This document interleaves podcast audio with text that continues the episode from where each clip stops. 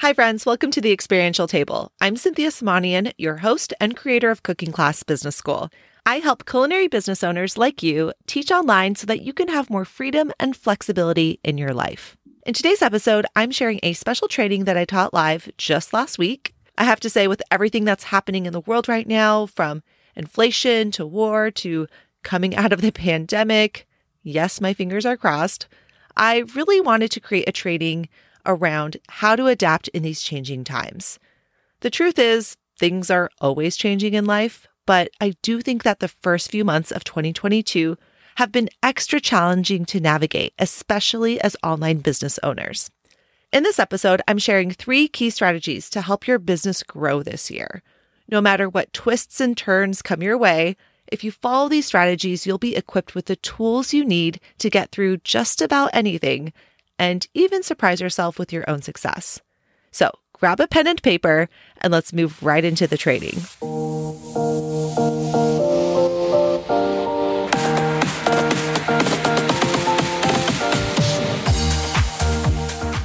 Today's training is going to be focused on how you can make money in your online culinary business in 2022. So, we are talking about this year based on what is happening right now. Have you been worried about the impact of inflation on your business? Are you having a hard time filling up your online classes? And do you feel like you're flying blind without a strategy? This is a big one. And this relates to a lot of you who have not worked with anyone, worked with me. If you are kind of DIYing your business, right now is kind of a scary time. I'm going to just be totally honest.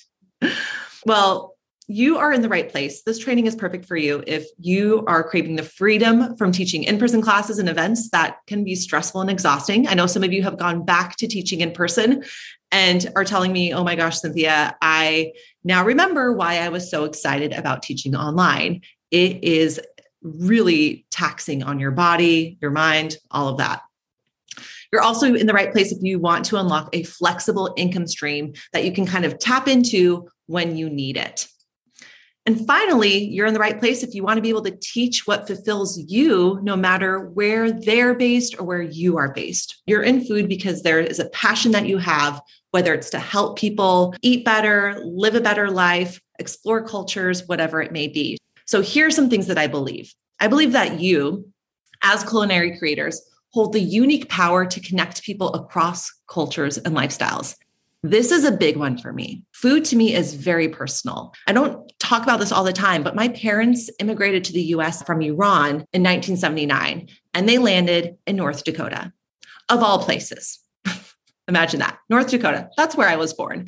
They barely knew English, let alone American culture. So for them, food was the connector. They opened up their home, invited people over, served kebab, served rice, served all these Persian dishes. And that was their way of creating community. So, this is something that I've just been ingrained with all throughout my childhood and growing up. And so, this is truly why I love working with all of you because I think each and every one of you has this power to connect people over food. I also believe that you have skills that have been undervalued in the market.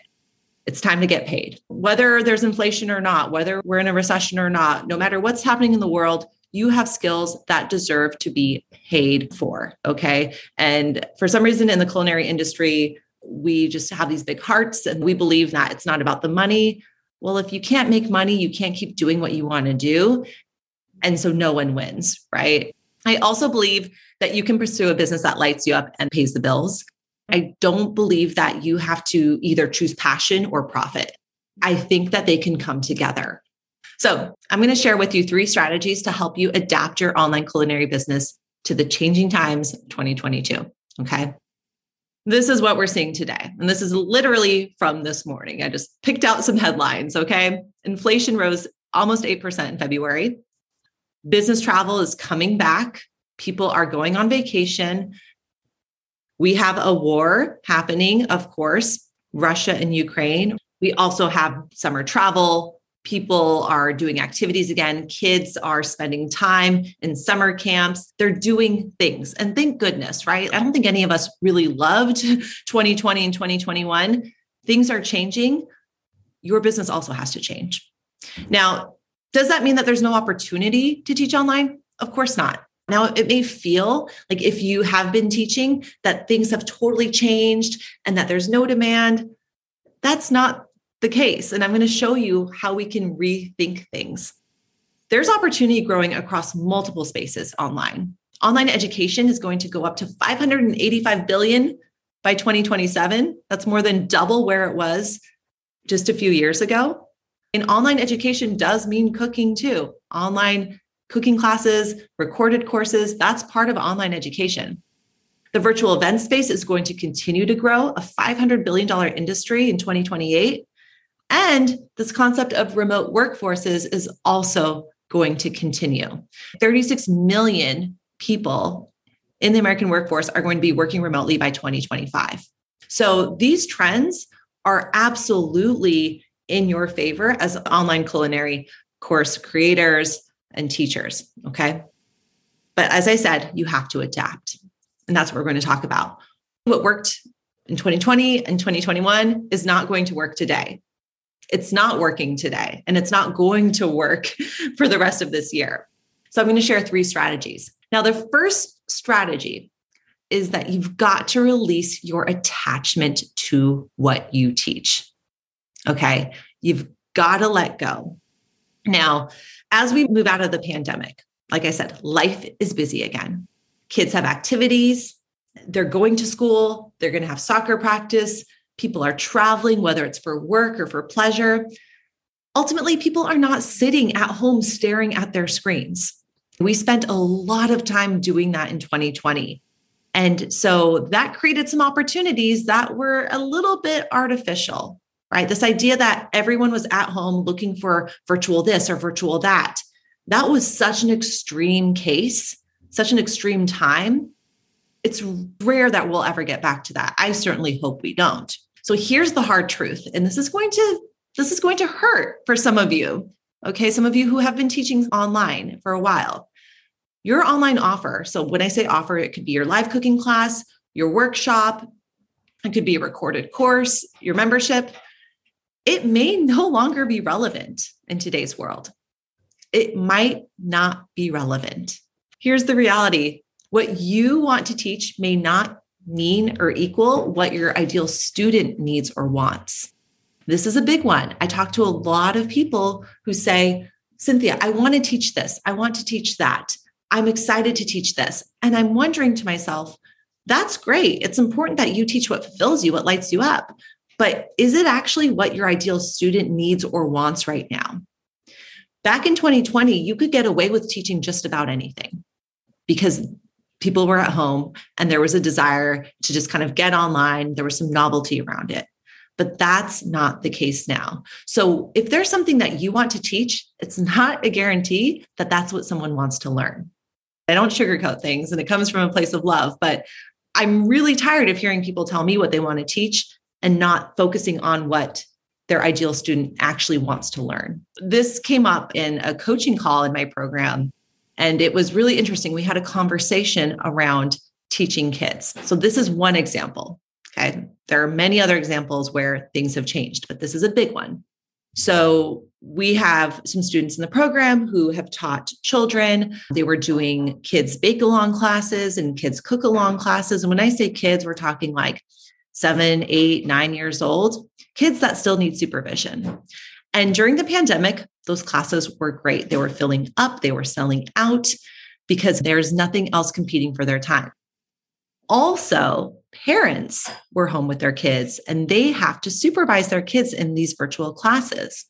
So it's no surprise that as kids are going back to school, as they now have other activities, the idea of asking a parent and child to spend an hour on a Wednesday night cooking together, that may just not be feasible anymore. That may just not be as relevant as it used to be. Parents may not be interested in signing up for this because it's, again, a lot on them and they have to manage schedules and other activities. Does that mean that you can't teach children? No, but you've got to think about things differently. So, knowing this, look at the data. Okay, see what the data is telling you. If you're putting classes out there and they're not resonating, as in they are not selling, something is off. I also want you to keep an open mind. Letting go means letting go. Again, it's not just about what you want to teach, it's about what people want. We're going to talk more about how to do that. But before we continue, I just want to make sure we're all grounded in this idea that you may need to shift your classes. You may need to shift what you teach. You may have to shift who you teach, even if it's something that you love or loved to do. Okay, now strategy two is uncover the motivations. Uncover the motivations. I believe that no one takes a cooking class to only learn how to cook. I firmly believe this. We've got to dig deeper. We have to dig deeper to really understand why someone wants to learn from you. The reason why we need to do this is because there is competition, not only other cooking classes, but there are other things competing for people's time. Why should they learn how to cook with you when they could do a thousand other things, let alone a thousand other things in the physical, in person world? Right. I want you to actually think about how learning how to cook or fill in the blank, whatever it is that you specifically teach, actually impacts your student's life. So, digging deeper, going beyond the surface. Let me give you some examples. Cooking can help your student eat healthier so that they can live longer for their grandkids. The so that is really important. Sometimes we just stop at, oh, well, I want to teach people how to make this gluten free bread because they're gluten free and that's what they want. No, let's dig deeper. Why is it important for someone who's gluten free to be able to make gluten free bread? Is it to give them that peace of mind, that independence, to empower them? Right? There's so much more beyond the surface. Cooking can help your student save money so that they can stop stressing about their monthly bills and be happier, right? When we're not stressing, we're generally happier. So when we talk about how cooking can save people money, yes, but why does that matter? What does saving money allow people to do? These motivations are really important because these are the things that you can tap into when deciding what to teach and how you can market your classes. And here's a final example cooking can help your student connect to their Greek culture so that they can have a greater sense of belonging. These are the underlying desires, the underlying motivations as to why someone would want to take your class. Now, again, going back to what I said earlier, you may say, I want to teach fill in the blank. I want to teach people how to make great smoothies. I want to teach people how to make Thai food. I want to teach people how to make macarons. Let's reframe it. My students want to learn blank so that they can blank. This is really powerful now, I know it's just a simple sentence, but I want you to start putting yourself in the shoes of your students and understand what do they want to learn and why is it important to them? What does that do for them? It's not going to be just learning how to cook. I really don't think that's the only reason why someone signs up for a class. Because why does learning to cook matter? And I, I mentioned some examples before. That's what we've got to get to. So, how do you do this? you talk to your ideal student. And those who have been in my program know that I'm all about this. You interview people who are the ideal students for your class and you let them talk. You let them talk, you let them share their pain points, their challenges, what they're looking for. Now, they're not going to tell you, I want you to create this exact class and sell it for this price, but they are certainly going to help you understand what it is that they want solved, what problems they have. And if you've done this already, or you think you've done something like this, do it again because times have changed. So if you've done these types of interviews and it was during COVID, you absolutely need to have these conversations right now with your ideal students because their lives have changed, which means your business needs to adapt. The first strategy was to let go of what you've been doing, especially if it's not serving you and if it's not serving your students. Just stop and acknowledge that you've got to make a pivot or a tweak. With the second, we've got to uncover the motivations. We've got to uncover the true desires of the people who you are trying to teach.